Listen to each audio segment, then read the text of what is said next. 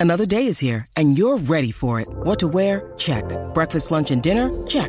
Planning for what's next and how to save for it? That's where Bank of America can help. For your financial to-dos, Bank of America has experts ready to help get you closer to your goals. Get started at one of our local financial centers or 24-7 in our mobile banking app. Find a location near you at bankofamerica.com slash talk to us. What would you like the power to do? Mobile banking requires downloading the app and is only available for select devices. Message and data rates may apply. Bank of America and a member FDIC. Today is March 1st, and you're listening to the daily briefing from Transport Topics. I'm Esmeralda Leon. Trucking industry stakeholders are set to gather in New Orleans for the annual showcase that highlights what's on the cutting edge of technological advancements. TT's Seth Clevenger and Michael Freeze set the stage for what to expect from TMC 2024. Listen in at ttn.ws slash road signs 136. Now let's dive into the day's top stories.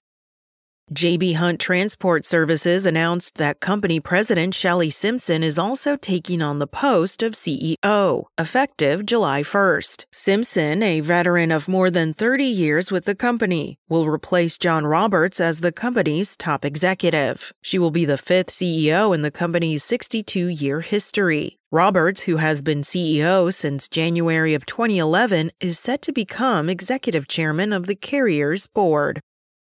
Class 8 used truck sales in January increased 17.3% compared with the same period the prior year, ACT Research reported. Sales for the month increased to 21,700 units from 18,500 and also experienced a sequential rise of 11.3% from 19,500 units in December. The average retail sales price fell 20.4% to $59,360 from January of 2023, but increased 1.8% from December. Average mileage for used trucks decreased 10% to 414,000 from a year prior and increased 1.2% from December.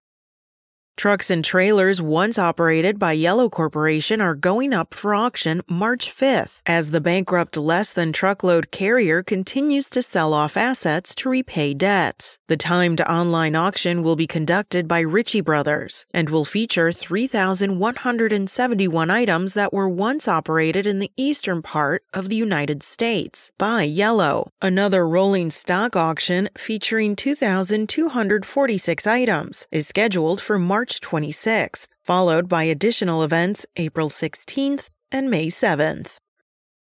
That's it for today. Remember, for all the latest trucking and transportation news, go to the experts at ttnews.com. Spoken Layer.